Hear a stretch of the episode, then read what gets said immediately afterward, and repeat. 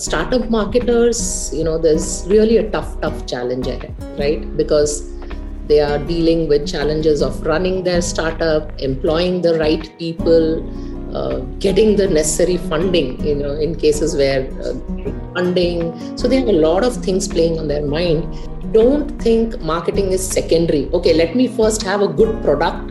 Let me, you know, have a good team. Let me, you know, set up everything and then I will worry about marketing. No, marketing has to start from day one.